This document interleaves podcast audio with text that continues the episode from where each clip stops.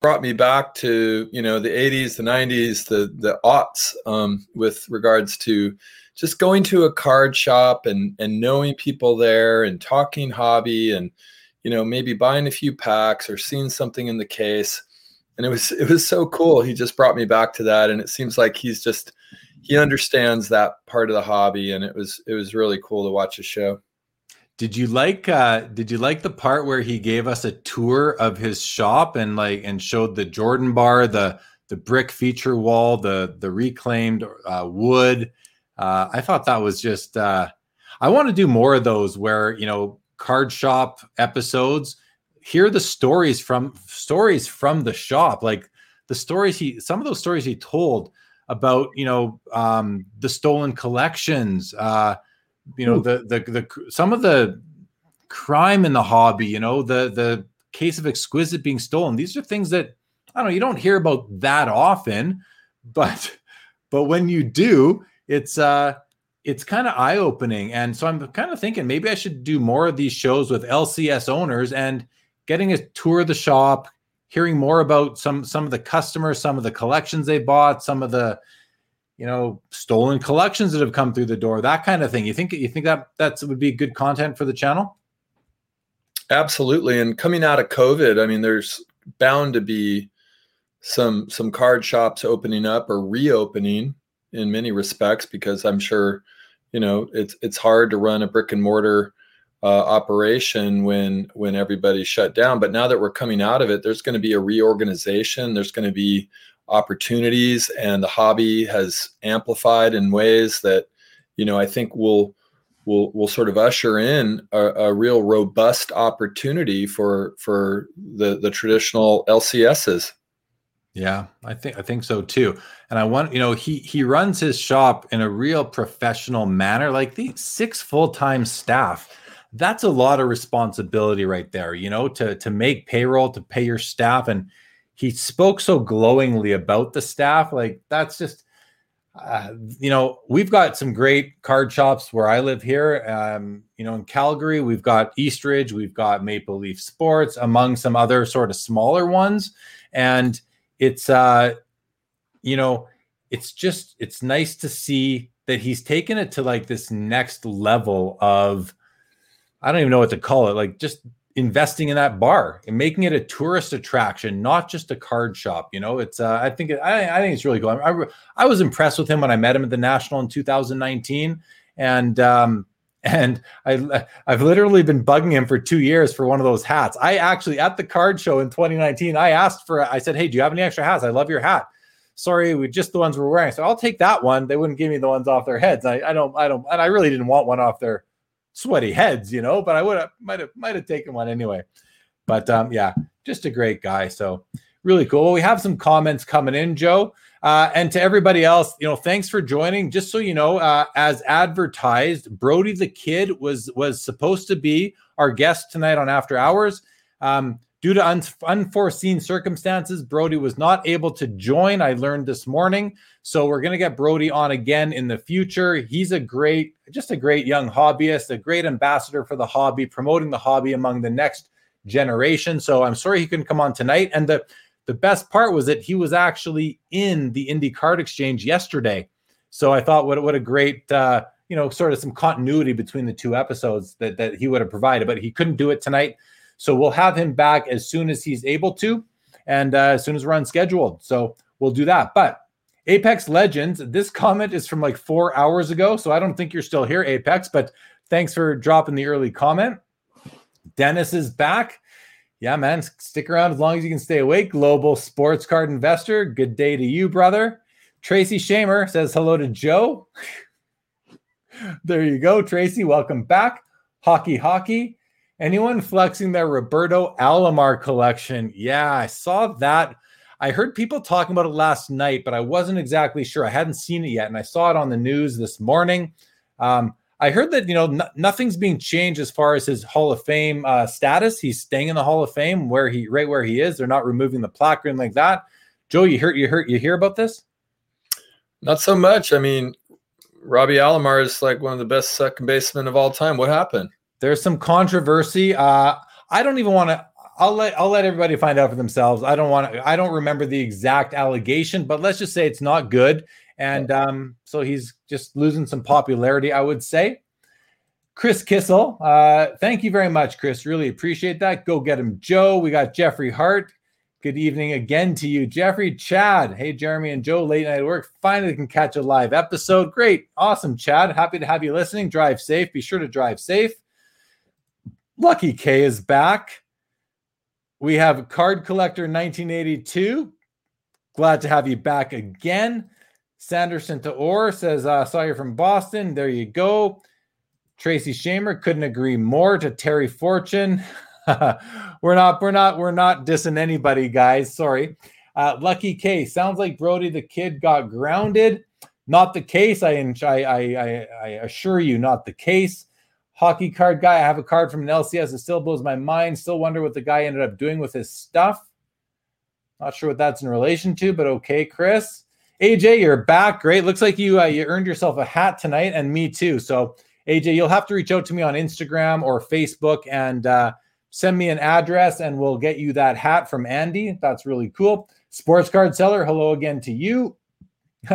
oh, must be talking about a. I guess Chris was talking about a Robbie Alomar collection or card. Dennis Lescombe. It sucks to have a game used Alomar collection and rookie cards of him. David G, good evening. Andrew Bell says, When and where are you selling those Gretzky's you got graded? Ah, um, I still have them sitting on my desk. Joe will remember because you were with me. Uh, you were with me. Was it last week on after? No, the week before on after. Oh, you were with me on the the the PWCC party last week. I want to say it's a one, a, th- a three, and a four. Uh, uh, an authentic, a three and a four. Oh, that, that's right. Okay, an authentic. Well, yeah, and I wanted to talk to you about that, Jeremy. I mean, the four, the PSA four is very interesting to me. I don't know, uh, maybe we need to talk, but uh, I yeah, I know you've you, there's been a no small amount of Gretzky's that have passed through your hands, so I don't know what you're thinking about doing with those. Maybe you want to hold on to them at this point. No, these are not keepers for me. I have a I already have a four in my personal collection, which is a nicer four than this one. So um, I'm gonna I would I would keep that one. Uh, Andrew Andrew Bell. First of all, you there's some competition between you, and then he says here I asked about I asked first about the four. yeah. Well, we got we got Gretzky's for everybody, guys. Um, well, I shouldn't say that because maybe we don't, but uh, Joe does have a copy right there. That's a BVG three. That's that is O-Pee-Chee, right, Joe? Or is that top? no, yeah, that's my O-Pee-Chee three. That's like my th- one of three hockey cards that I own, and uh, I'm very happy with it. It's uh, it's good to have O-Pee-Chee. That's all I'll say. So to Andrew's question, uh, I will be. These are cards that are going to be sold eventually. Um, I will be set up at the virtual card expo. It's coming up on June 19th and 20th. Let me put that right here in the ticker, guys. Sportcardexpo.com. Go there to register. It is free to attend the show. You're going to have virtual booths. I will be hosting my virtual booth there for the third time. Uh, so check, and I don't know that it's open to registration yet. It may not be, but check out the website. Follow the show on Instagram at Sport Card Expo, and there's the dates for you. I'm, uh, I mean, I've been, I've been a part of the Sport Card Expo for over 15 years, and as far as an attendee and a vendor, so I'm a big fan of the show. It's hard to keep me away from that show, so uh, make sure you all come down and check it out. Jeff McMahon, hello again, and hi to Joe. Uh, Chris says, uh, "Oh, a story from an LCS, not a card." I see. That was in regards to shop owners trying to rip off customers. Yeah, you know that I talked to Andy after the show. After we ended that last show, I said, "You know, that's not a comment I'd usually bring onto the screen and address because it's almost accusatory of whatever that that the person who asked that question." Uh, you know, and if you guys know me from watching, you know that I, sometimes I get a little annoyed with certain comments that come through. And that is that comment or question certainly had the potential to annoy me again because I find it accusatory and it throws negative shade at the hobby and the LCS owners who are a key they're a key part of the core of the hobby. So I didn't like it, but then I thought to myself, you know what? Let's give a professional LCS owner the opportunity to address it and and be honest about it. And as I said during that last show, if Andy was the kind of guy who was going to take advantage of people walking through his door, I wouldn't have him on the show. So I knew that he was the right guy to answer the question, and the timing really couldn't have been better to handle uh, a question of that tone. So I'll leave it at that. Pringle, good evening again, Jeremy Pringle. And Terry Fortune says to auction them live now. I mean, I don't know how big of an audience we have here that's in the market. I know I got two bidders, but that's uh I don't want to pit them against each other. So we're not going to do that. Yeah. Here, here. You got your your bidding placard ready to go? Well, you know, it depends on who's out there. Yeah. Lucky K, have either of you looked at diversifying your collection into something you haven't collected much of before? Well, Joe, why don't you take that? Because I can talk about this too. You well, uh, I, I I have, and uh, you know, I'm frequently looking out into the world of of trading cards. Um, recently, you know, looking at music as an opportunity. Um, I think we've talked a little bit about you know figures like Madonna or John Lennon or you know all sorts of, of amazing folks. Yeah, Elvis, Mick uh, Jagger, uh, all these guys. Yeah, Marilyn Monroe. I mean, and I don't I don't think that's particularly surprising. Um, you know, and and then I I, I do a, a, few tickets just because I like uh, sports tickets that I've attended games or very fancy sports tickets like a Super Bowl or an All Star game that have really cool, um, you know, graphics going on with it. But yeah, you know, uh, definitely. I mean, uh, you're always you're always looking, and you're always kind of interested in what the the emerging market might be, and and there's a lot of cool stuff out there too. Yeah, no, there, there there's always cool stuff that you're. I find I'm discovering more cool stuff all the time, and I've said it before, but I'll, I'll say it again because the question is in front of us right now.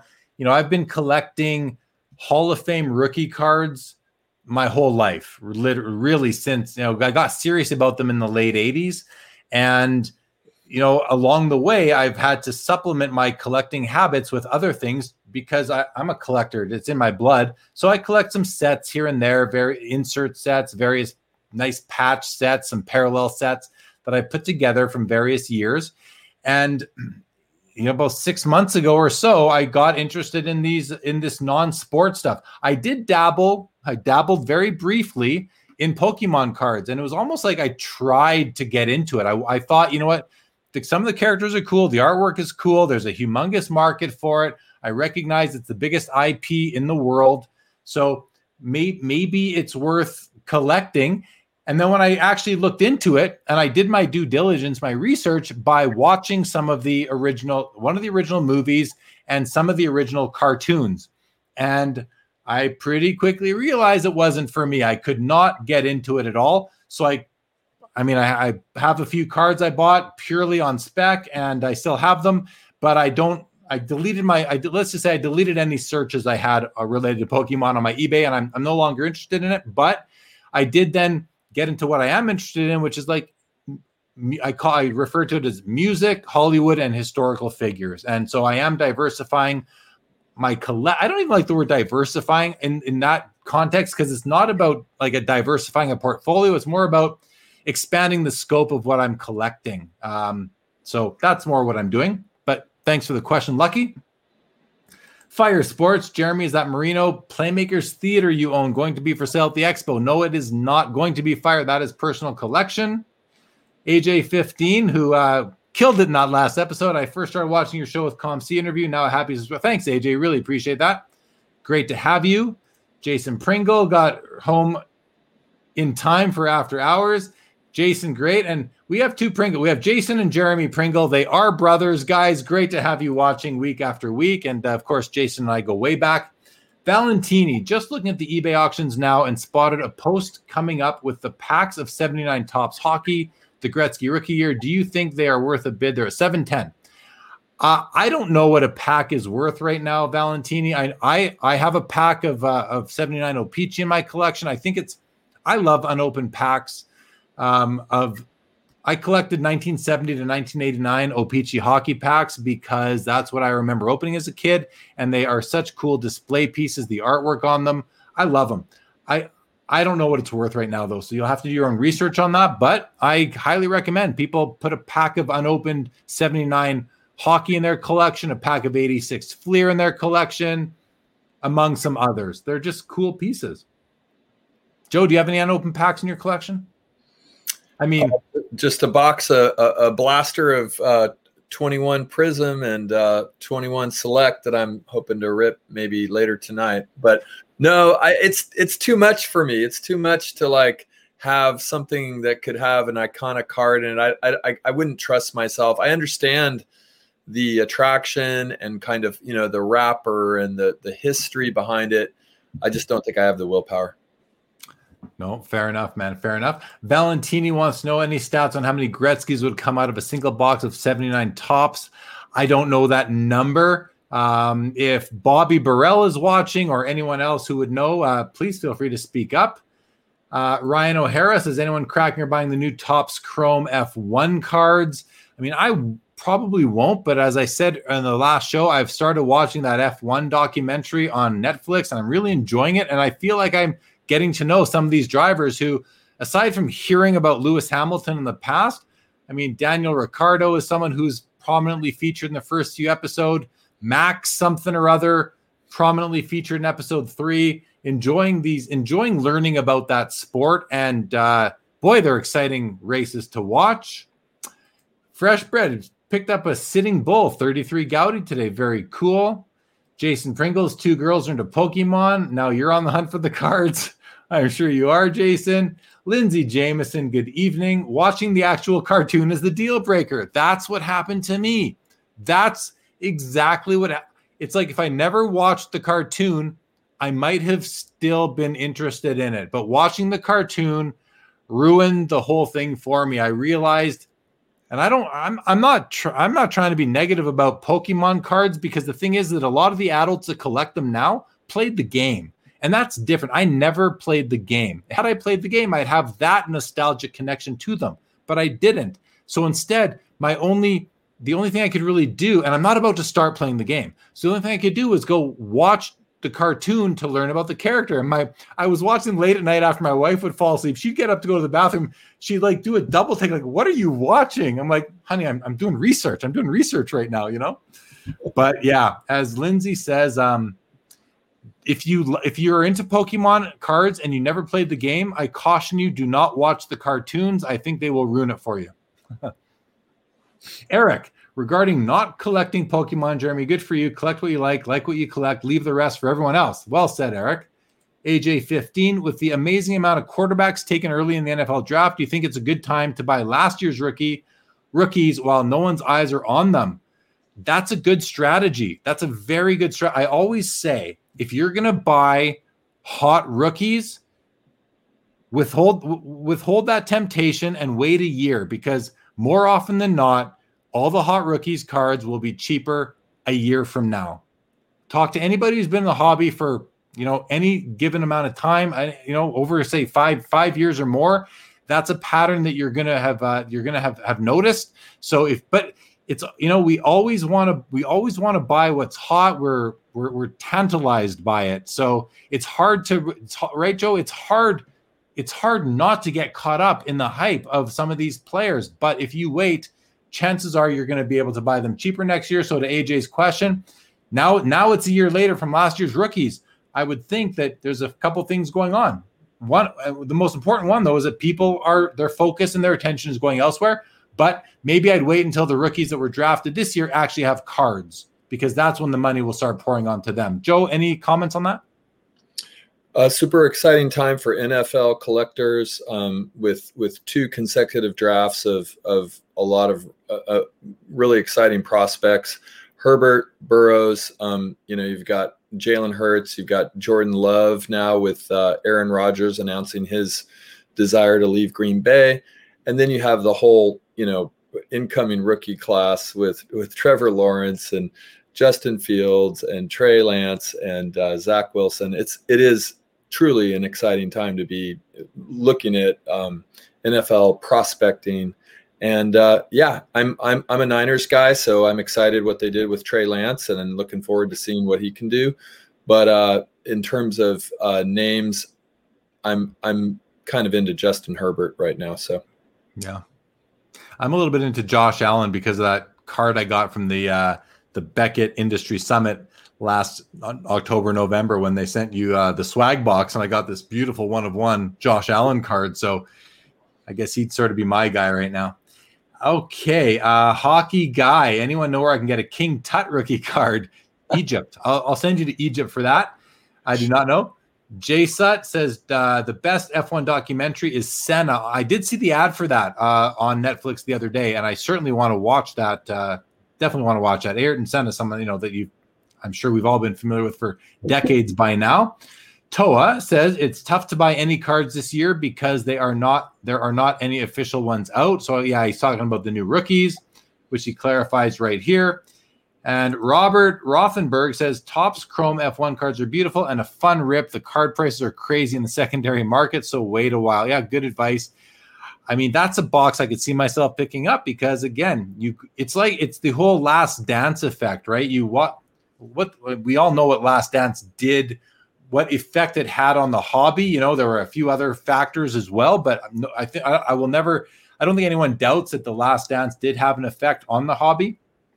And I wonder if this. I mean, let's face it. This F1 documentary. There's three seasons of the. There's 30 episodes, I believe. If each season is 10 episodes, I, know the first season is. I'm going to watch them all, and they're not long. They're not at 60 minutes. They're 38 to 43 minutes usually. They're easy to watch, and they're just fun to watch because they really get inside the sport, not just the drivers, but the whole team, the manager, the operating, the COOs of these racing teams. It's pretty pretty informative and and it's the kind of thing that gets you into it. And it get it's got me interested. I never would have been interested in these things if i didn't watch that. The opposite effect of pokemon tv shows um you know where where it's chasing me away from that genre uh, in terms of the the the f1 is putting me more onto it so we'll see if I pick up a card or two in due course. AJ picked up a few Burrow and Herbert rookie cards cheap on COMC. Don't care how long they take to ship to me because they're for my PC. I just bought two cards on COMC myself the other day. They're both for my PC as well, AJ. And if it takes two years to get to me, that's fine, but I have faith that it'll be quicker than that. And Ryan O'Hara says if you like the F1 Netflix show, you got to get into the live races. Nice early weekend morning TV. Awesome, Ryan. Thank you very much. okay. We're at the end of the co- no more comments right now. Thanks everybody for those. So, Joe, what else is there on the agenda tonight? So, guys, we don't really have an agenda. So, we're going to be relying on the chat to give us a few topics to discuss. We already talked about the episode we just had with Andy Albert from Indy Card Exchange. We do have another comment that just came in, and I want to mention: Did any of you guys, and Joe, even you, did any of you guys watch the episode that we did here on Sunday night, uh, watching the auctions end, the, the hockey auctions ending on PWCC? If you did, let me know if you enjoyed it. Uh, if if there's anything I can do to make those shows better, because I got to tell you, I'm really enjoying doing them. I find them to be tons of fun and exciting. This last one was a bit tough because the it, the web pages just weren't refre- refreshing fast enough, but I'm going to work on that for next time. Joe, did you did you yeah, well you were you were on uh the night before. What did you did you watch any of the uh the watch party, the auction ending watch party? I did. I caught it. I caught it on the uh, you know afterwards and watched some uh, some of the you know unfolding of events, and I think that's you know the the hobby right before your eyes right? Like that's that's kind of the exciting thing about an auction is it's it's you, you can't be any more current than what people are doing in the moment bidding on cards. And i think uh, the hobby is in this perpetual race to kind of you know know what's happening right now and and that's so that's the the cutting edge of it is you know following auctions be they you know PWCC or Goldin or you know whatnot. So I think it's I think it's a cool opportunity for for us to have community around you know seeing where things close and kind of bring alive that um, you know a, a platform that's that's different than a a card store, which was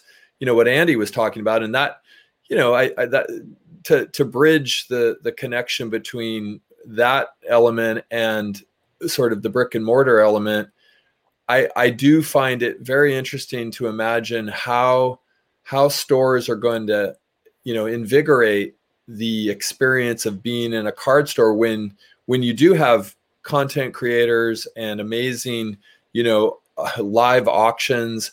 Um, and and so you know the Jordan bar or other other ideas that bring collectors into an experience that can't be replicated. And and of course we know that it's just better to be with human beings in person. It is. And and so that that's another element. But I, I loved it, Jer. I think it's a great idea. I think you should, you know, keep on, you know, looking at what's possible with with that uh relationship of of analyzing cards and and and just being curious about what what an auction's going to close for because it's anybody's guess right it's like being a bidder like do, do am I gonna am I guess guess right on this one? Maybe maybe I'll land a, a whale uh, for a reasonable price. Yeah, eh, you know, I appreciate it because I do, like I've said during those shows, I'm sitting there on a on a whatever night of the week it was. It happened to be Sunday in April. I'm sitting there myself, looking at watching these auctions end, bidding on the odd one, and I'm thinking to myself, I'm so engrossed in it. I had the idea to do it that one time, and now now we're just going to make it a monthly thing uh, when they do it. And then they have their premier auction, which is the new uh, PWCC premier auction. They're having the first one, I think it's May 20th. So I'm going to try and I'm going to actually attempt a, a, live coverage of that as well. I don't think there's going to be that many lots. So it should be relatively smooth. Uh, however, with the extended bidding, it might not be as action packed as watching the, the time count down, but we may still be able to see when new bids are placed. So we'll see how it goes. We're going to take a dry run at it in May and then we'll do it again in June hopefully tweaking it to make it a, a bit better. So we'll see. We'll see how those go. But yeah, I, and I'm seeing some feedback come in, guys. So we'll get to that. But I appreciate it because it's just so much fun for me to do them. Uh, and again, I, I think we watched too many auctions this last time because they were so close together, and I therefore was not able to bid on cards I wanted, which was a bit of a bummer. But hey, there's all as I say, there's always more cards to buy, especially when your interests are pervasive as mine are. So, Hockey Guy says, for what it's worth, a lot of kids that grew up on Pokemon only played the game and watched a few episodes ever and maybe the first movie. Yeah, that, that's fair, very fair comment. Uh, AJ, as a new viewer, can you tell me who Joe is? Sorry for my ignorance. Yeah, no problem, AJ. Joe's a, Joe is a very close friend of the show, a good friend of mine, and uh, he's in Santa Cruz, California. And uh, when I told him that uh, Brody wasn't going to be able to make it on, he said, "Well, if you need uh, if you need me to come on, I can I can do it." And I said, "Sounds good. Let's let's bring you back." He's been on with me several times uh, on on the After Hours show. It's probably your fifth appearance, sixth time you've been on, probably Joe.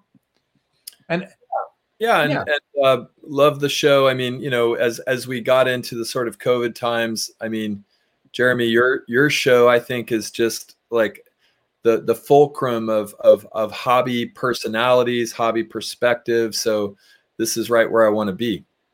Cool, man. And, and as you can tell, AJ Joe is just a pleasure to have on and a very calming presence and an easy guy to to listen to. And he's insightful and all those great things. So, and he's a hobbyist, he's a collector. Fresh Bread says, "What's the best pre-war non-sport set to pick singles to pick up singles of?"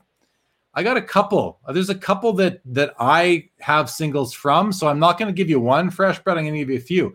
Uh, the first, the first one that I bought cards from was the 1952 Topps Look and See set. Uh, they're really cool. They're not full size. I own two cards from that set. It's a bit. It's an. It, the set has over 100 cards. They're all historical figures. There is a Babe Ruth in that set. I think he's the only athlete with a card but I own the Billy the Kid and the Queen Elizabeth cards. Those are the two that I have in my collection. Um, I also would point you to so that's historical figures.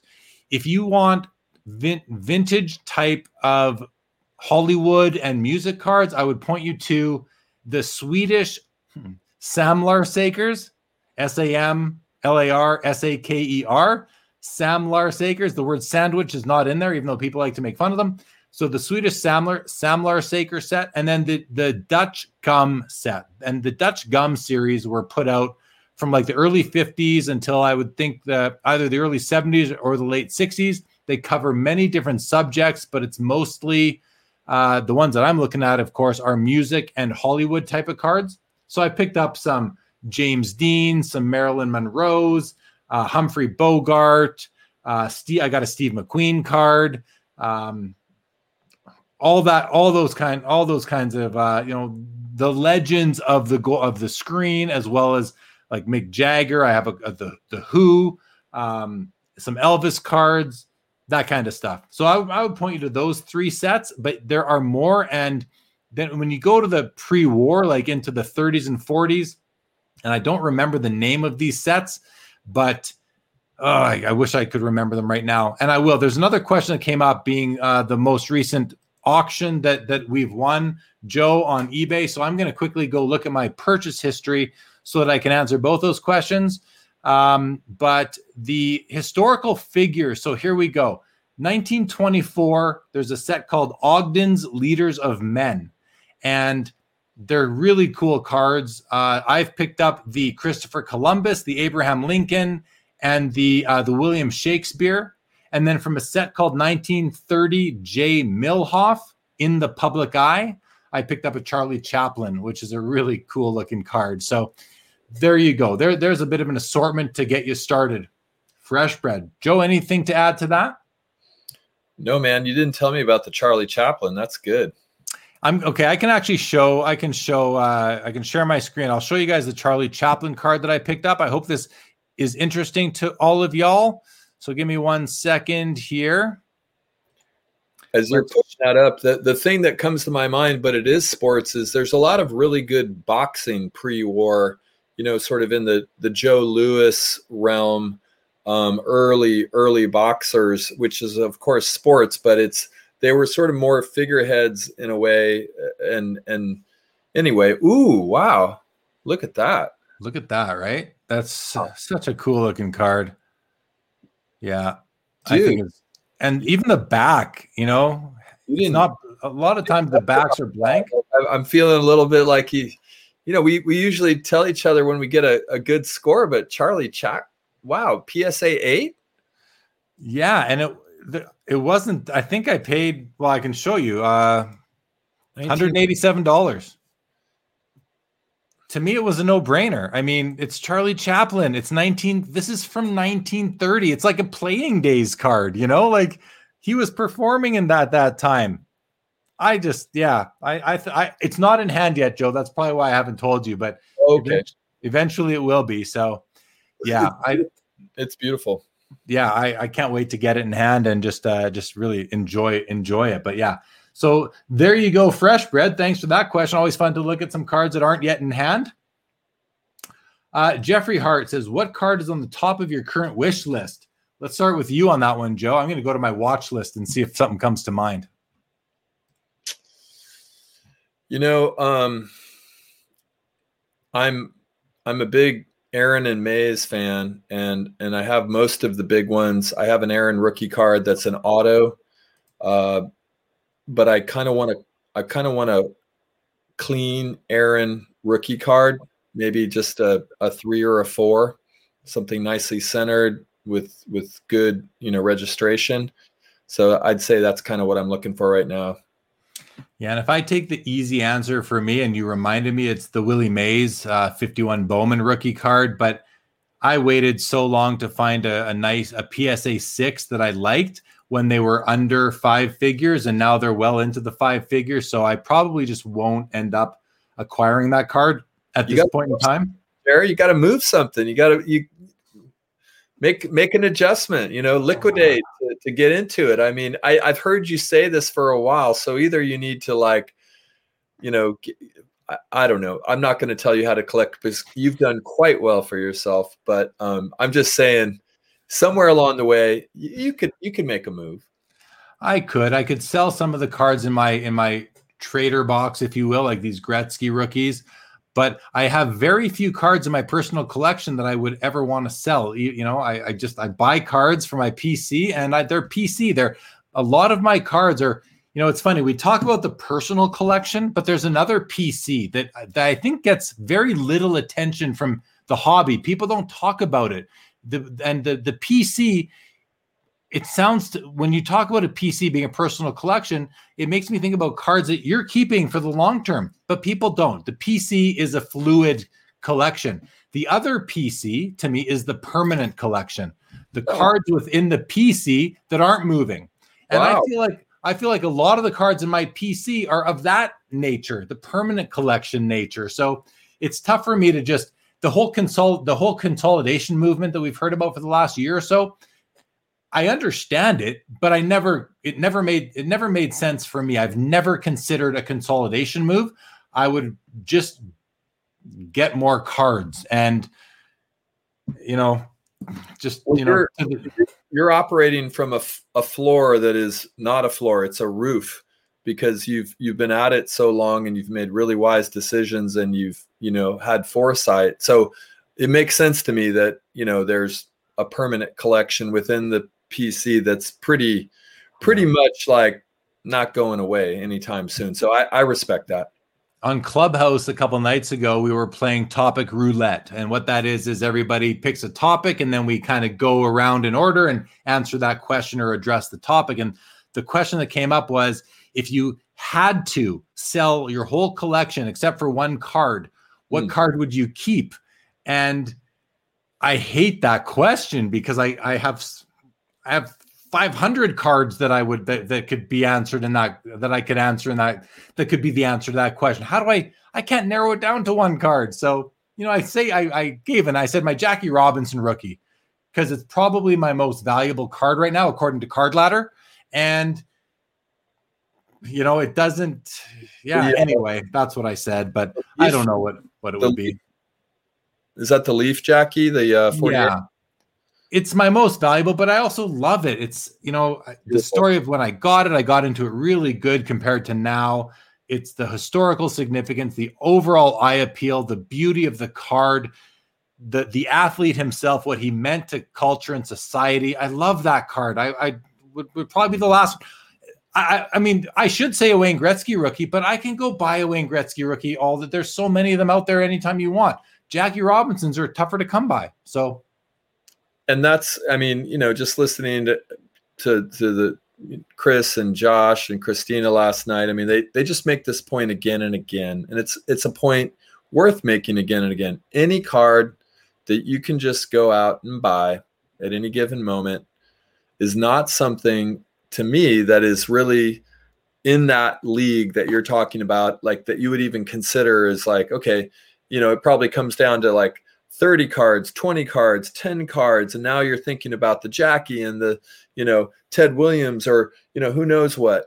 Um, and and I think that's just a, a great way to continue to think about your acquisitions, your your priorities, you know, what what is what is out there that just isn't available very often. And, you know, planet, you know, the the, the precious metals that we've been discussing with both regards to to the hockey world, but of course the basketball world, all of that. I mean, that's that's where I think ultimately the collector's interest is going to attend to, and for good reason.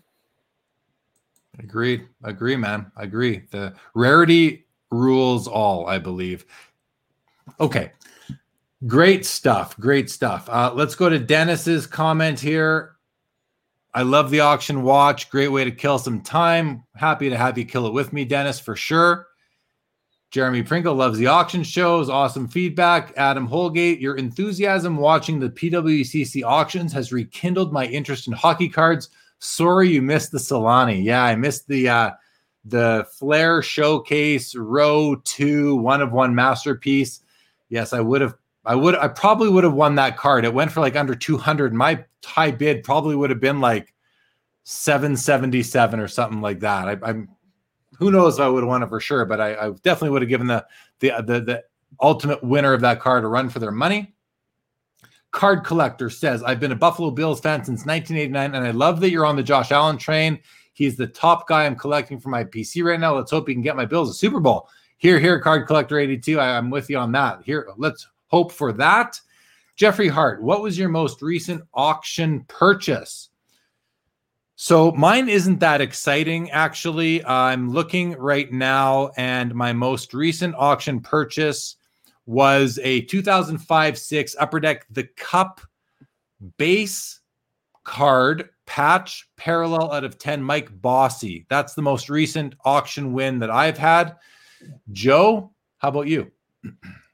I'm kind of in a selling mode right now. I'm I've picked up a few little just fun to rip you know Prizm and and select basketball and football but yeah I, have been more selling and just kind of trying to uh, i think the biggest uh, recent purchase for me i got a a kobe a kobe psa 8 black refractor i think it was 2005 beautiful card and um, yeah uh, numbered out of like 399 i think so yeah kobe, kobe black refractor and you showed me that card uh, when we were doing a fa- uh, FaceTime the other day. Really cool looking card. Really cool card. You also showed that Kevin Garnett card, uh, the auto jersey that you picked that you picked up. That's a really cool looking card as well. I think you actually showed that on the episode last week.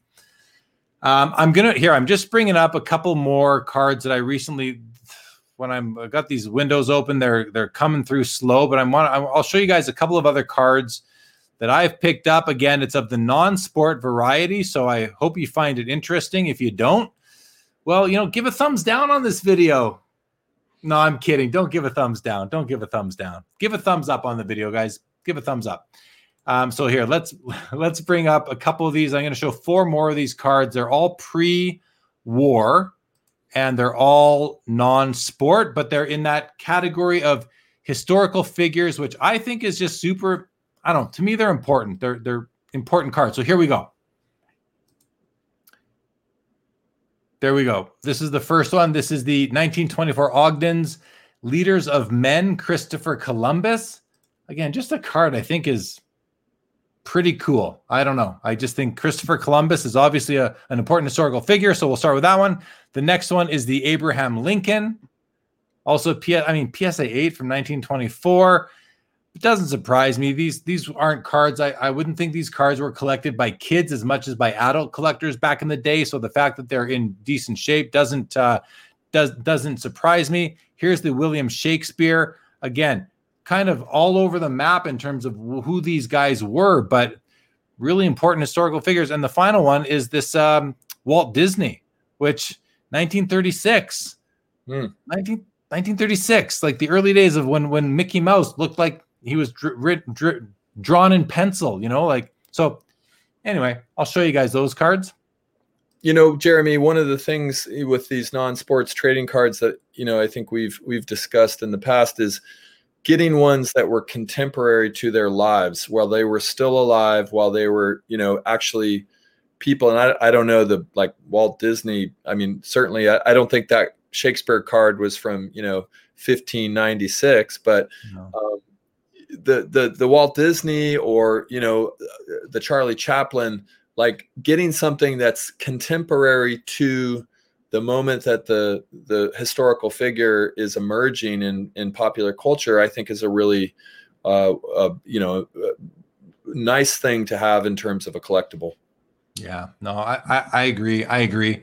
There's some, you know, there's uh Yamwax on Instagram. He's always uh he's famous for identifying the first cardboard representation of some real some historical figures, whether it be Jennifer Lopez or Bill Gates. You know, it's really cool. And as a collector of cardboard, not just sports cards, it appeals to me. And uh, you know, it, it's good to see. There's that Topps did the American Pie set uh, product in I think 2011. You have first cardboard appearances by many important culture, you know, pop culture uh, people. So I think you know there's some cool stuff there. And those boxes, ever since Yam Wax identified those on Instagram, those wax boxes went from like $150 to $500. So in the latest uh, Beckett basketball, they have uh, the the Jay Z auto card sale like featured, which you know kind of make. I mean, where are you going to put Jay Z? I guess you're going to put him in the basketball Beckett, but there's it's it's not it's not just the past, right? It's it's stuff that I think is moving into the future, and it'll be interesting to see what card companies do with you know really important uh, cultural icons. Yeah, I think there's a there's something there. I hope that they start to do more of it because for some collectors like myself who've kind of like I when you're at it for so long and you don't sell much, you your collection becomes quite broad. And I know I'm, I, I know that I'm in a the fortunate position of having a pretty expansive collection, but there must be others like me out there. So when when you run out of things that you need to round out your collection, you start looking elsewhere, like I have with these music, Hollywood, historical figure cards. Okay, let's keep on going. Billy says, "How sorry, what how would you go about selling a card collection lot sale to capture best value regardless of how much value may or may not does it matter and why? How would you go about selling it? There's so many different ways to answer that question, Billy. It really is going to depend on a couple of things. Number one, what caliber of cards are they? Are they, do you have a bunch of $1 cards, a bunch of $10 cards, $100,000, $10,000 cards? The other question is, how much work do you want to do yourself? Um, and you know how quick do you need the money or do you want the money so a um, little bit more context and uh, and i can go in deeper into that but we need more context otherwise that could take a day to answer but it's a great question eric perry any thoughts about sg sgc developing a new overlapping tamper free holder doesn't matter or will they still more or less be irrelevant for post-war cards Eric, I am not familiar with this overlapping tamper free holder, so can't really answer.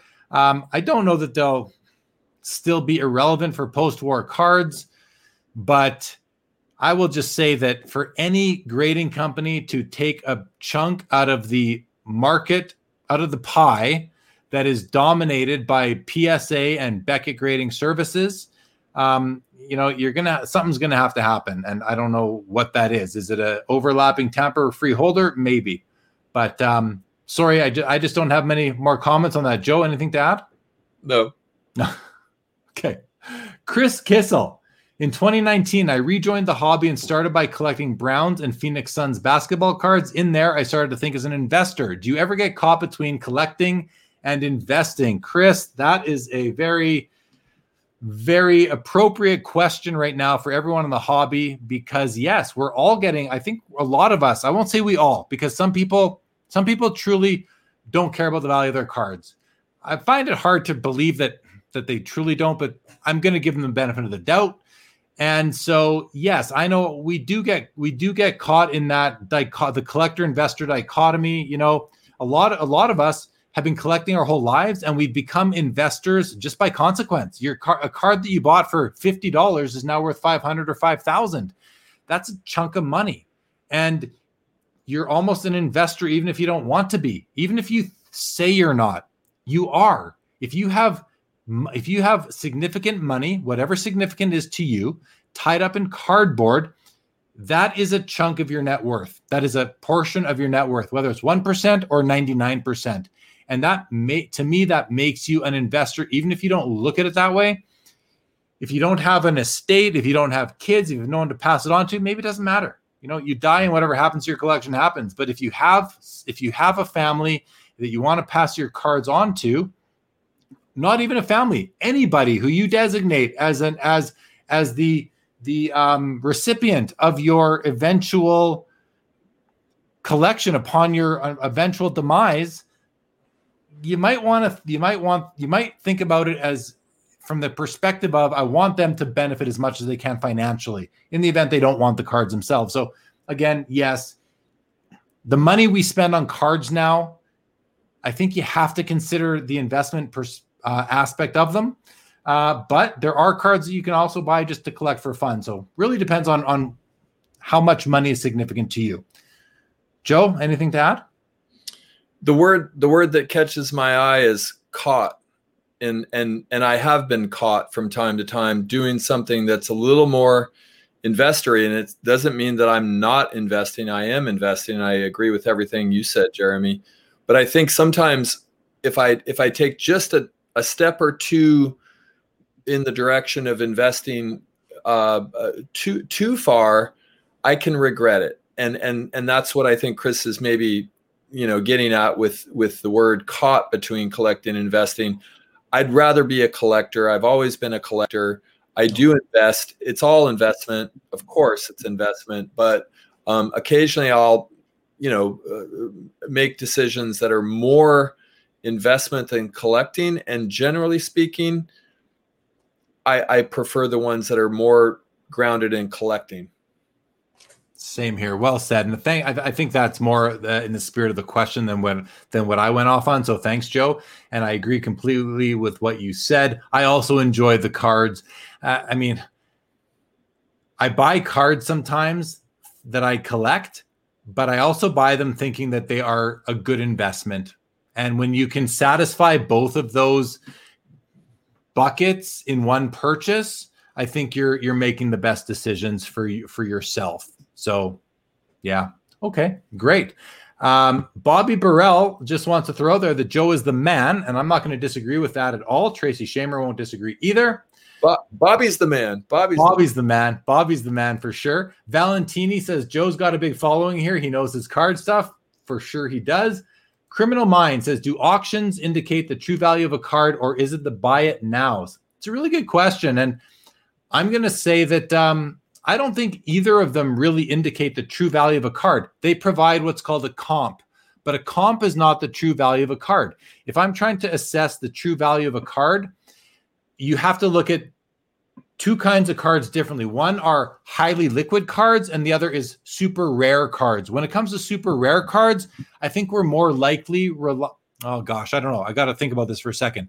When you're looking at super rare cards, the comps are very important because we don't get them very often. So they're the best indication of what the next copy of that card is going to sell for. But they're not. I'm not saying that if a card sells for a hundred thousand dollars that the next copy is going to sell for 100,000. What I'm saying is that you have to also dig into the bid history of that auction and see how many people bid a lot on it. So if it's a $100,000 car, if it sells for 100,000, how many people bid 80 or more?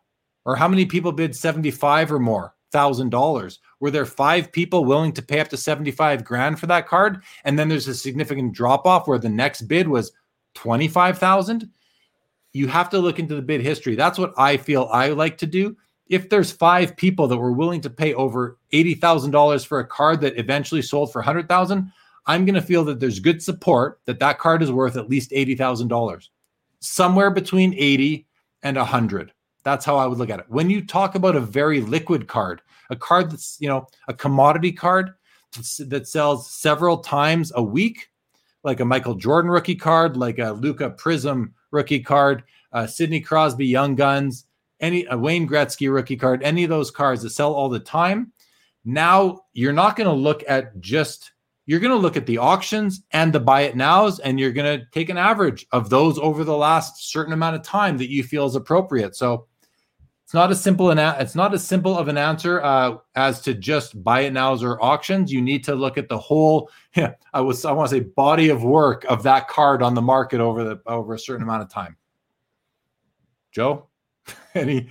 I mean, I I I think most of the big ticket cards these days are going in auctions, and it seems like you know with with some of the new developments of how auctions are handled with this like after bidding and kind of like it continues to go on a little longer than just you know an ebay auction which is finite i i think um i think that if, if there is a, a dialectic between the buy it now and the auction i think it's i think the gap is closing.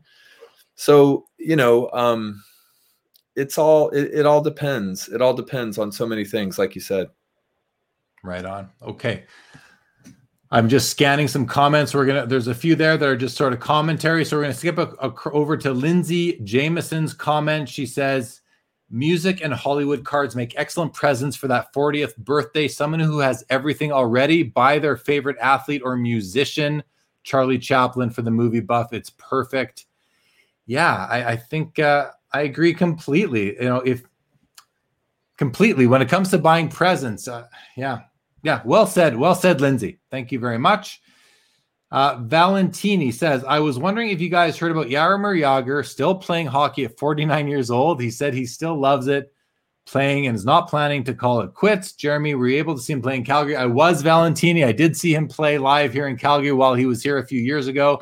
And what a thrill that was. He's an absolute legend. And yes, he's still playing, which is which is great. I mean, he's like if you were to if you're to take do an analogy between a collector and an athlete where you know some collectors collect for collecting some collect for investing some athletes play for the love of the game most also play for the money because it's obviously they're they're they're playing for the money as a consequence because they can they can make so much money but Jagr is pl- he seems to play because he loves the game which is awesome i think a lot of these guys do love the game but not all of them not all of them love the game i've got a hockey question just sure just because it, has been a little bit in the news down here in Northern California, uh, San Jose. The, the uh, Patrick Marleau um, played in, I guess, the most consecutive or the most seasons. I don't know. And most it's games. Impressive to me. Do you do you want to speak to that? Was that a significant record in the realm of hockey? It is, man. It, it, for sure, it is. He he has the most games played in the NHL of all time, overtaking Gordie Howe. So there's not a lot of Gordie Howe, Wayne Gretzky records that are going to fall, right? But this one did, and it's pretty amazing that that he did it. It just speaks to his endurance, his longevity, his his uh, attention to to uh, his health, nutrition, taking care of his body. I mean, it's very rare. I mean, we see injuries all the time. People, you know, I don't know what the average career length is in hockey, but it's probably in that somewhere in that like five to six year range. And he's been in the league for 20, what is it? He started in, I think, 96, 97, 25 years in the NHL. Being able to avoid inj- uh, significant injuries all that time, that that just I don't know what, what to say about it. It's pretty amazing. It is significant. Now, it's not an offensive record. It's not, he's not a he's not a 400 win goaltender. You know, he's not one of the best offensive. He's He's not an A level star. He's not even a B level star. Mm. He's probably in that C level, if if there, you know. So mm. take nothing away from him. Is it is he a Hall of Famer? I mean, I'd probably say no, except for this record might get him there because it's it's that I think it's that big of a deal. So, but it is it's it's it's great, and it happens in uh, in San Jose, which is pretty cool. Lunch pail and hard hat sounds like pretty much pretty much, man. Yeah. AJ15 heading to bed. Thank you so much for joining. Uh, sent me a message. We'll get you your hat from uh, Indy Card Exchange. That's great. Valentini says he's growing a mullet these days is he still waiting for the post COVID haircut. Hilarious. Hilarious. Gizmo says McDavid has a great shot to crack 100 points, needs 13 points in eight games. Crazy if it happens in a 56 game season. It is crazy if it happens. But if anyone can do it, it is him. He can, he can, he had two points tonight, at least two points when I saw that they were beating when the Oilers were beating the Flames two nothing. Uh, they ended four to one. I'm going to quickly check in and see how many points he had. And he ended up with it looks like two, oh, three, three points. So yeah, he's gonna he's probably gonna get there. I hope he does, even though he's plays for our biggest rival, the Oilers. But I would like to see it happen. Fresh bread picked up a few look and see cards to go along with autographs he has of King Edward VIII and Admiral Byrd. That's really cool. Steve Larson bought an 03 LeBron PSA 10 refractor a few years ago for 500 bucks. Do you think LeBron refractor PSA 10s are old? I do. I have the same card, Steve. I paid I paid 560 I think for mine. So yeah, I'm holding it. I'm not selling that. And you know, we've seen that card hit like $40,000 as of late. It's now down to like that $25,000 level. We've since we've seen it hit 40 or 45 even we know how much people are willing to pay for that card. Not today but at some time again i can definitely see it happening. And you know just because some cards have come down in value from their all-time highs in, in february doesn't mean that they're not going to go back up again. I guarantee you they will. That's a guarantee i'm willing to make here live forever archived on this youtube channel cards will go up again i promise you all that Greg Kissel says, I wish I thought like an investor a little bit earlier, but have liked both. Very fair. Tracy Shamer says that Joe is so knowledgeable. She's crushing on you hard, Joe. Gizmo says, none of us will ever own a card. We basically are renting them until they are passed on to someone else, whether we sell, trade, or leave them behind after we pass on ourselves. So true, right? So true. We are we are just we are just holding on to them in the meantime. Very well said. Hockey guy, question for both of us. Do either of you remember when top loaders were introduced and how they were marketed? I, I do remember. I remember wishing there was something like them. Uh, and how they were marketed just at the card shops nothing nothing fancy i don't remember anything fancy about them being marketed except that it's like whoa those are awesome i need those for my cards and i remember go ahead joe. Well what we used to do is is cut out the the pages right? The nine sleeved pages and those would be the card holders. Um i don't know. I kind of want to say like maybe like mid to late 80s something like there. There were there might yeah. it took a little bit, but yeah, I mean, uh, certainly it, it, it was uh, a long time coming, and uh, you know you had you had the the 55s and 54s that were larger, and you had to be careful putting those into sleeves, like the whole the whole shebang. Yeah, yeah. Uh, I, I remember the I remember the first time I saw penny sleeves, and like they were so great when they when I uh, that first bag I bought. I, I absolutely loved them. Toa Hang says, as with any purchase in this hobby now, I think you have to be conscious of what and why you're making the purchase. Neither is wrong, but be thoughtful of your purchase. Very good advice. Steve Larson recently started investing in LeBron bubble game cards, mostly Panini Instant one of ones. Do you think this is a good investment long term? Uh, bubble game cards. So, oh, I see what you're saying. Uh, uh, to be honest, I, I don't. I don't. I don't think I could be so wrong on this, but I don't think the. I'm all about pack pulled cards for my personal collection, so that's why I say I don't. I I think the pack pulled is, but this could be old man talk a few years from now. So I, don't want to say it isn't Steve, but I'm not buying them. I don't. They don't appeal to me, and for those reasons I don't, they're not, I'll put it to this way they're not good long term investments for me, but I might be missing out.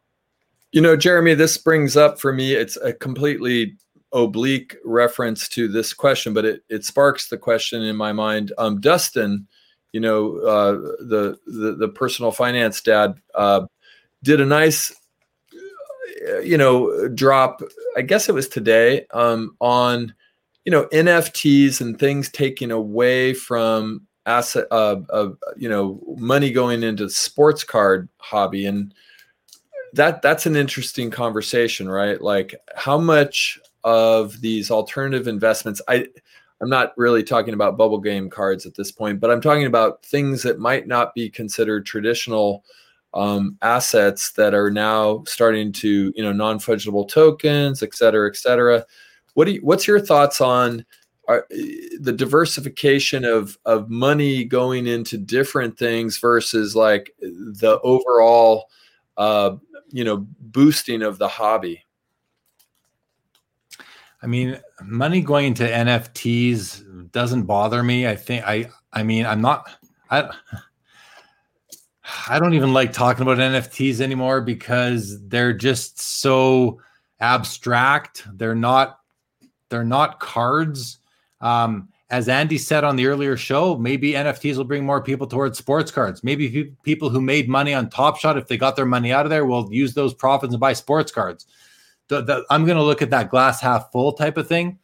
I, I just, I mean, I don't know. I bought one pack of Top Shot. I still haven't opened it, and I, I log into that site once a month to make sure that it, that it still exists. Like it's not that I think it's going to fail. It probably won't, but it's just not cards to me. It's like to me talking about collecting NFTs at this point to a card guy is the same thing as talking about collecting sports like cars, vehicles or bicycles or something like it's just totally different to me. It's not the same thing. I heard someone refer to an NFT as a rookie card a, a few, couple months ago. I thought, boy, oh boy, like that how, how how inaccurate is that kind of comment? So but you know, people buying into video games, buying into comic books, other nostalgic, tangible collectibles, I have no problem with. It. I think it's awesome. I think it's cool. I, I love all that stuff. So, yeah.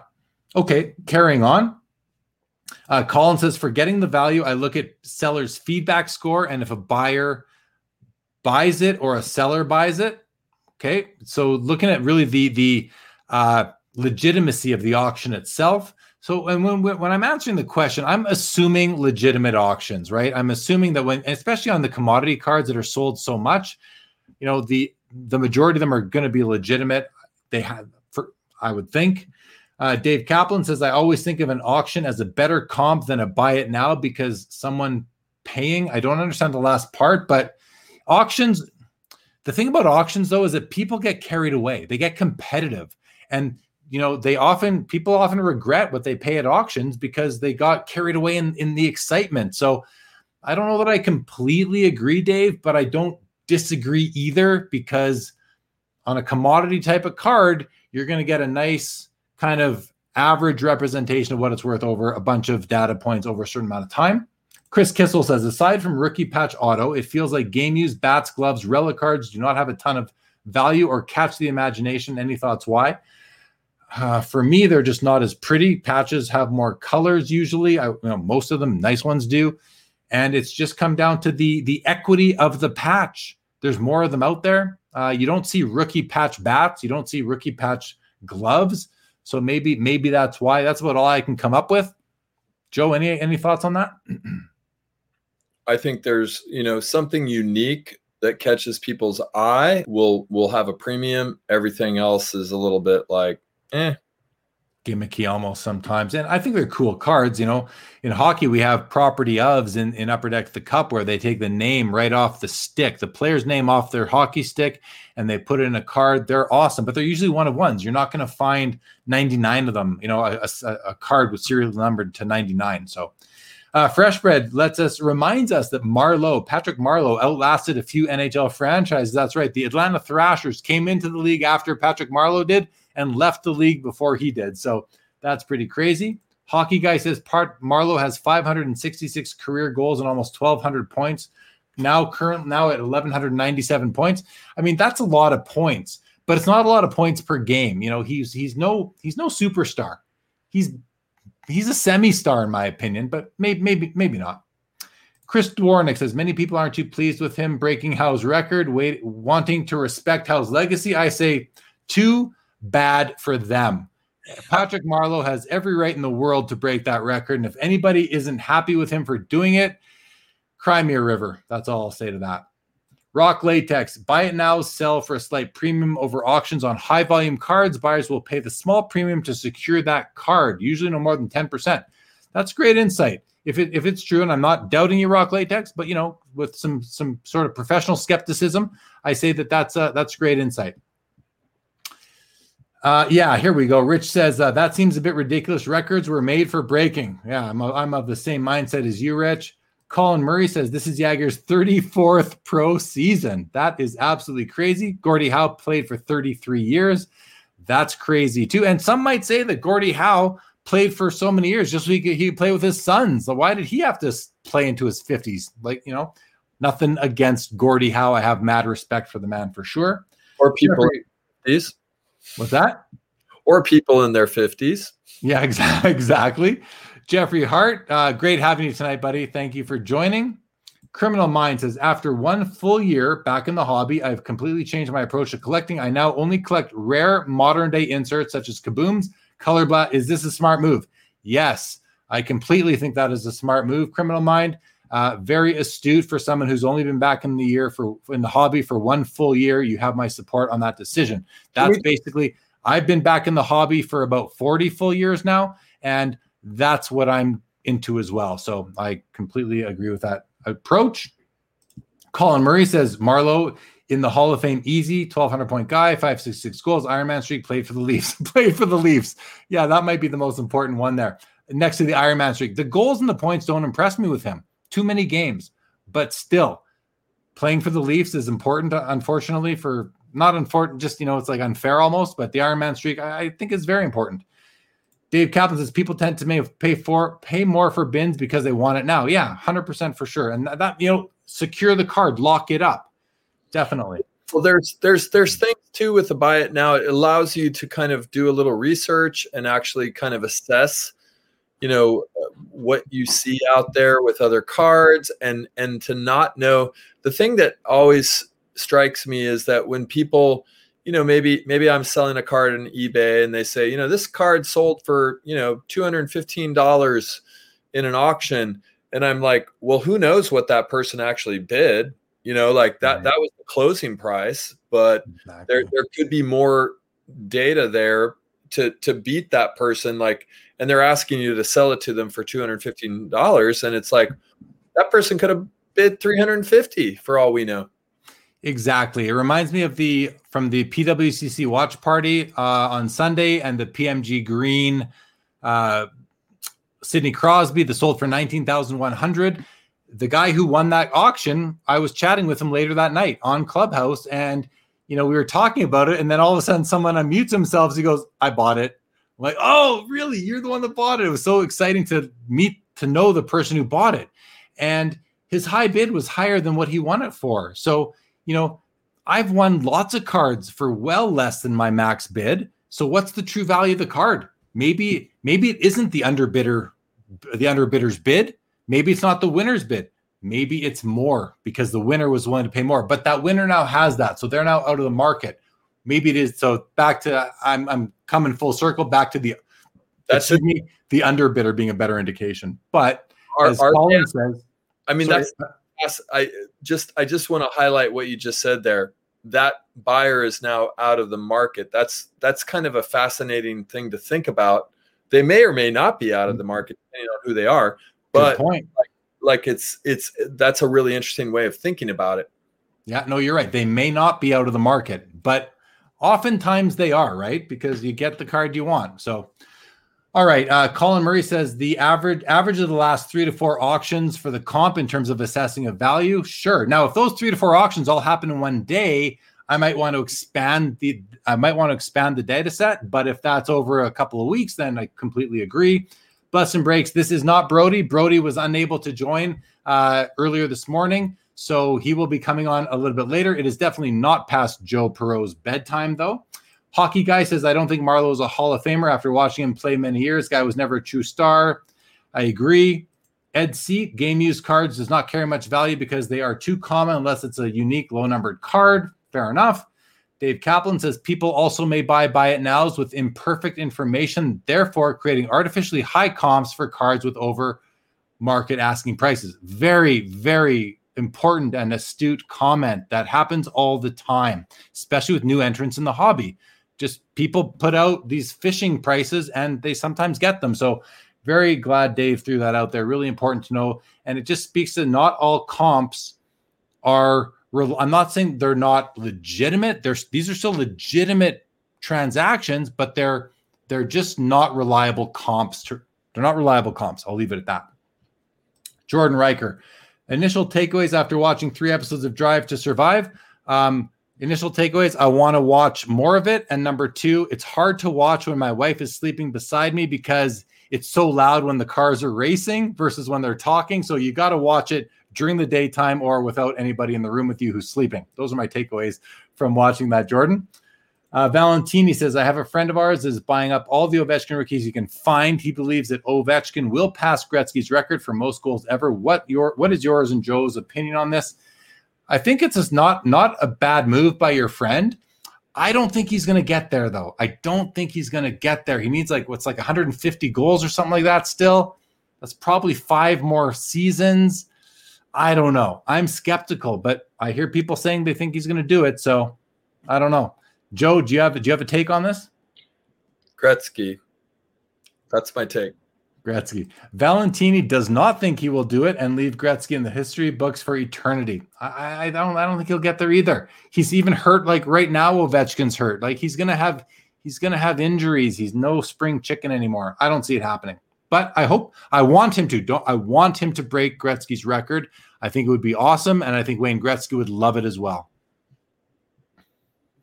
All right, Gizmo says auctions on eBay in particular always seem to sell below actual price a card should sell for. I feel it's because people at the moment in time aren't looking for that particular card.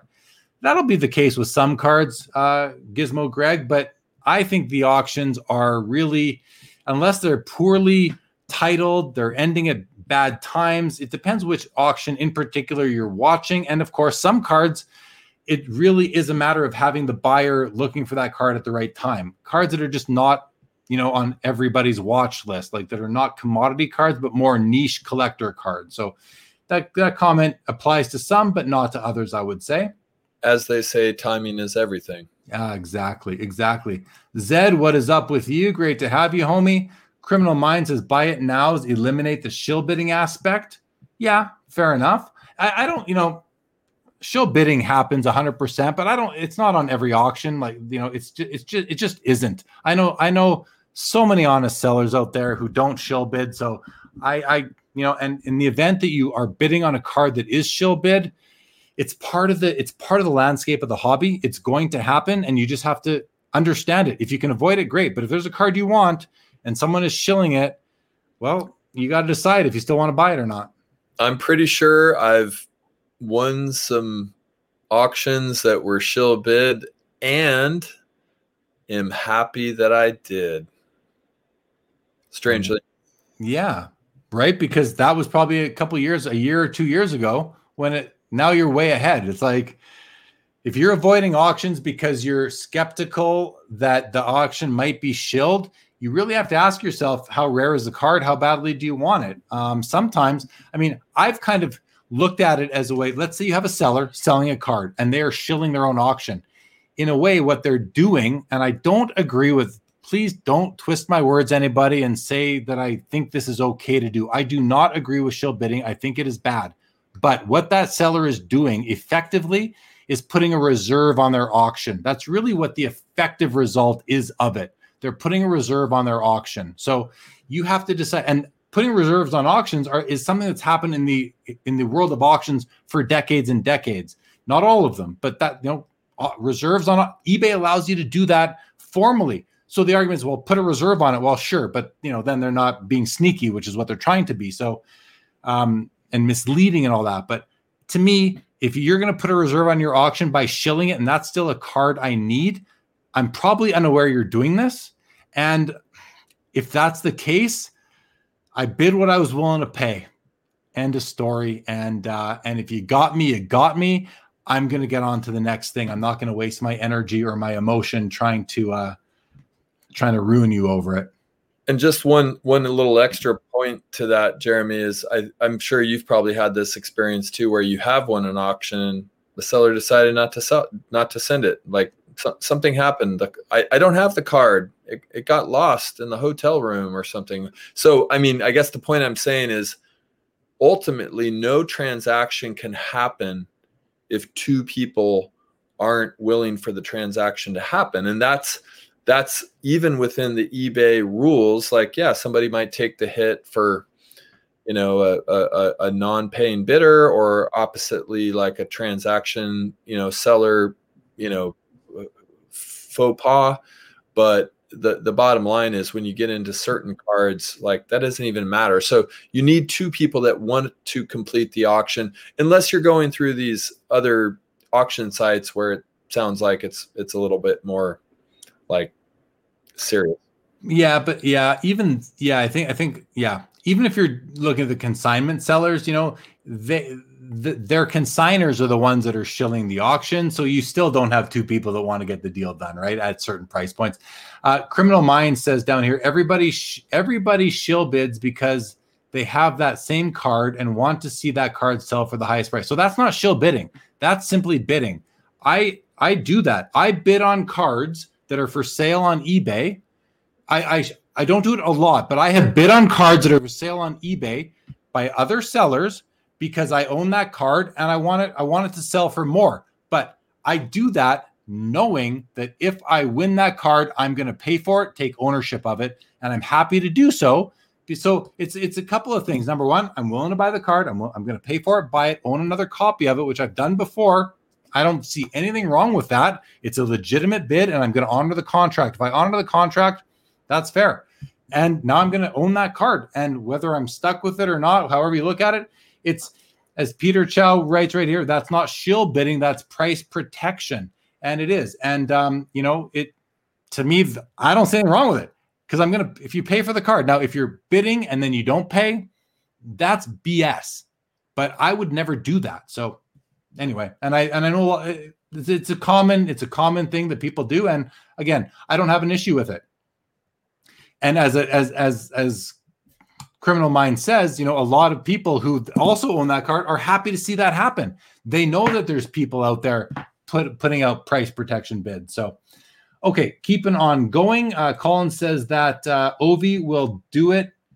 He will play till he beats it, like he's Jagr. okay, very he very well could be. Very well could be. Steve Larson said it's getting harder and harder to find good cards on eBay these days. Fair enough. Jordan Riker, the downside to listing buy now as a seller is you may get your price in two hours, two days, two weeks, two months. With an auction, you can sell it in days and reinvest. Yeah, it really depends what your timeline is. 100%. 100%. Ed Seat says it would be nice if eBay still let you see the best offers directly on eBay. I so agree with that. So agree.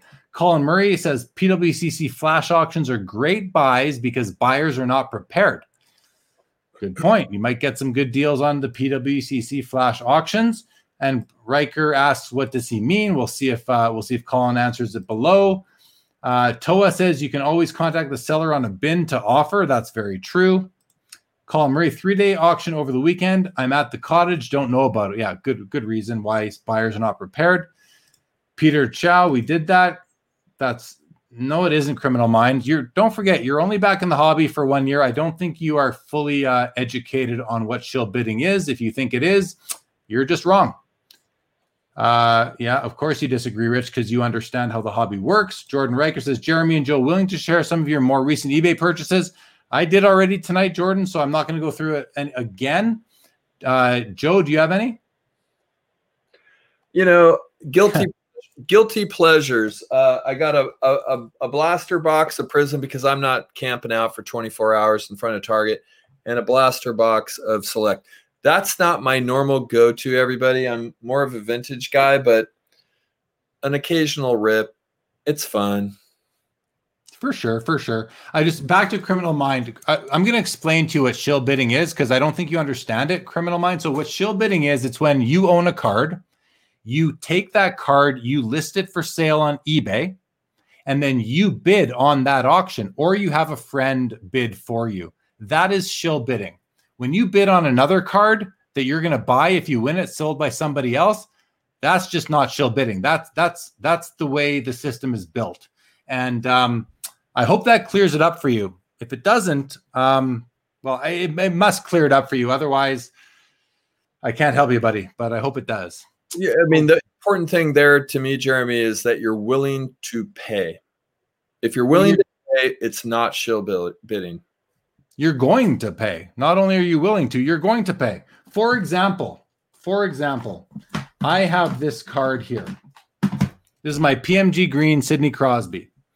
This card sold on eBay last Sunday, and I saw the auction. It was when I looked at it before I went live. It was at like I don't know, let's call it three or four thousand dollars. I thought to myself, that's got to be a five thousand dollar card.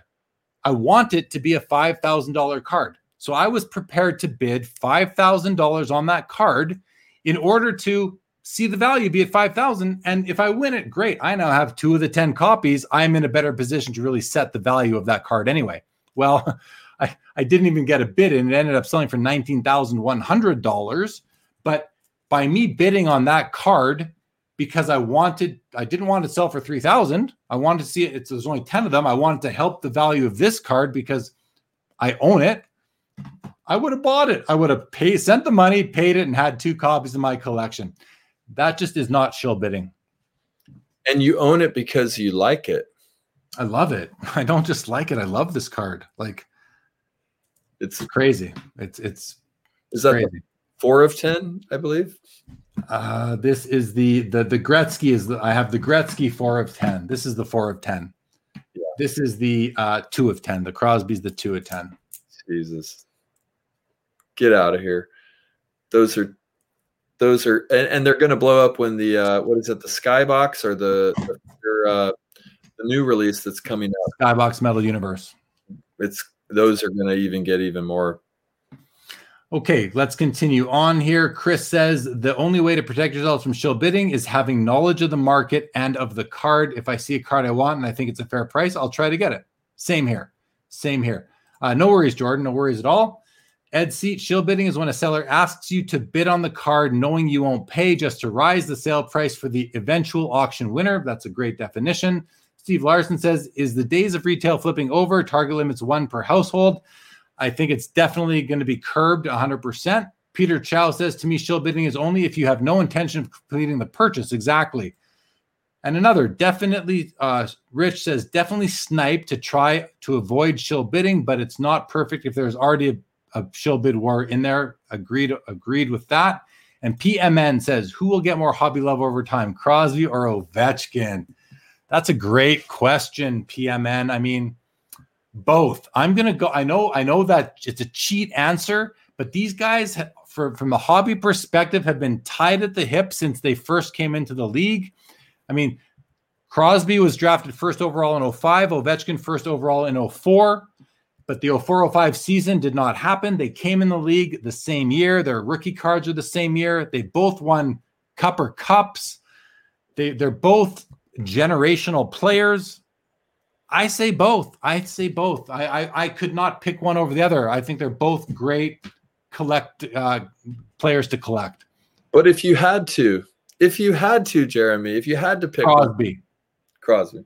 If I had to, Crosby. He's okay. Canadian versus right. Ovechkin's a Russian, but I like Ovechkin's personality way more than but Crosby still. Yeah. Crosby has what Carvin refers to as that goat moment where he scored the golden goal in the Olympics against Team USA.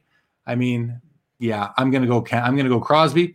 Jordan says, Jeremy and Joe, how do you utilize arbitrage at all when investing in new cards?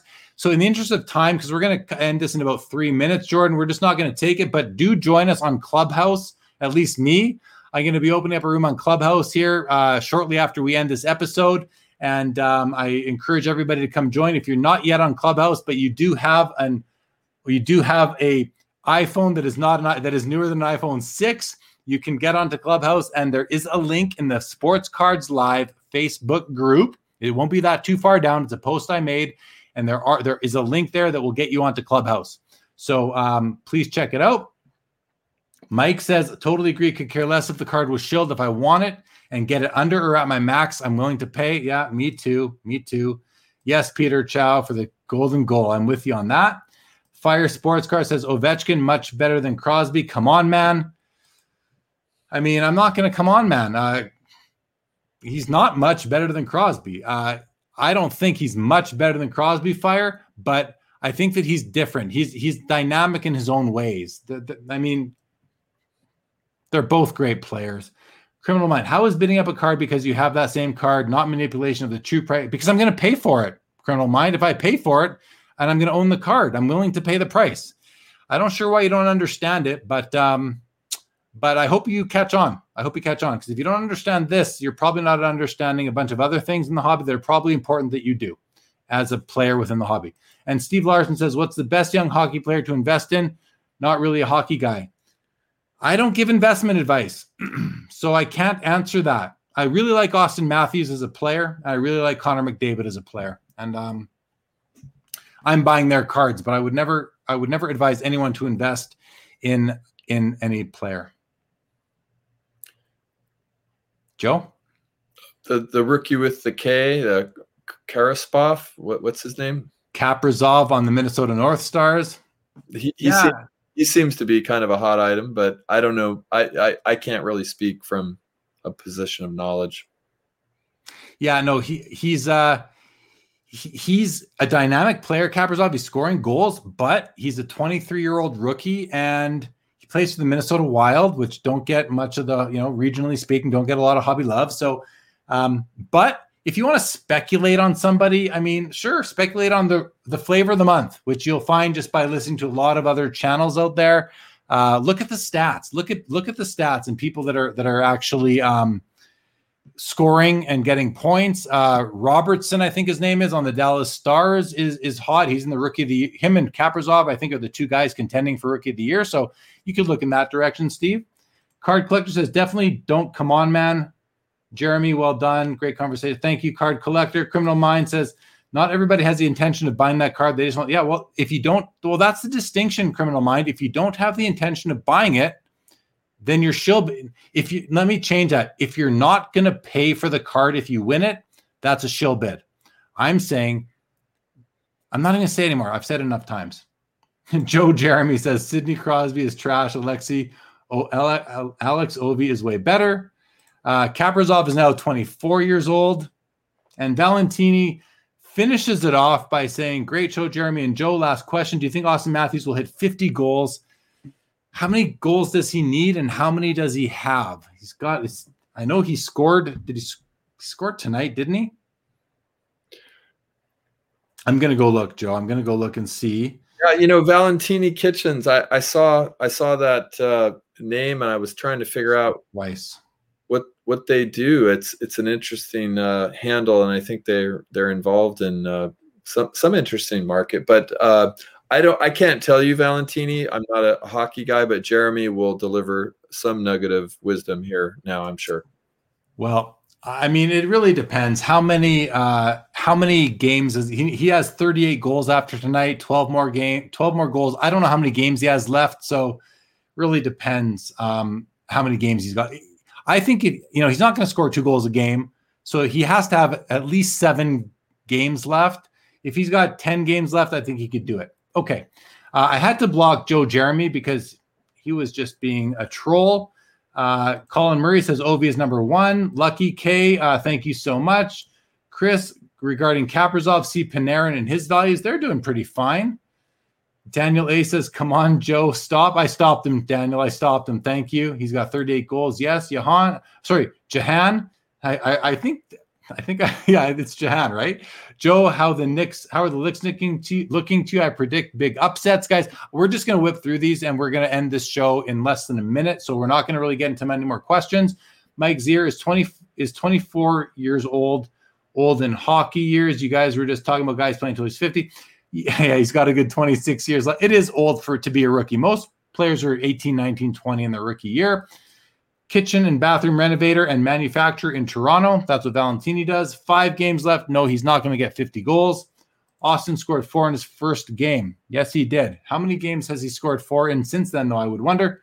First time I said so, it is Jahan. Okay. Awesome. Guys, we're going to end it here. That's it. Thank you so much for joining us. Appreciate it. Criminal Mind, I hope you understand what shill bidding is by the end of that because uh, we talked about it enough. Joe, thank you for joining. Chat, everybody. Again, great commentary tonight. Thanks for giving us topics to help us get through it. Valentini says, Hope to sponsor you, Jeremy, one day. We can talk when we meet up at the next Toronto Card Show post COVID. Yeah, man, we can promote your kitchen business for sure. I've, there's no conflict of interest there whatsoever. Happy to do it. Daniel A., good night to you. All right, Joe. Final words from you, and then we're we're going to end this thing. I hope everybody gets a good night's sleep, and uh, we're heading into summer. It should be interesting. For sure, man. For sure. Thanks for joining tonight, Joe. Pleasure as always to have you. Everyone yep. in the chat, thanks so much. If we see you on Clubhouse in it shortly, that'll be great. If not, we will uh, see y'all back here next Saturday. Have a great week ahead. Thank you and good night. Seeking the truth never gets old. Introducing June's Journey, the free to play mobile game that will immerse you in a thrilling murder mystery. Join June Parker as she uncovers hidden objects and clues to solve her sister's death in a beautifully illustrated world set in the roaring 20s. With new chapters added every week, the excitement never ends. Download June's Journey now on your Android or iOS device or play on PC through Facebook Games.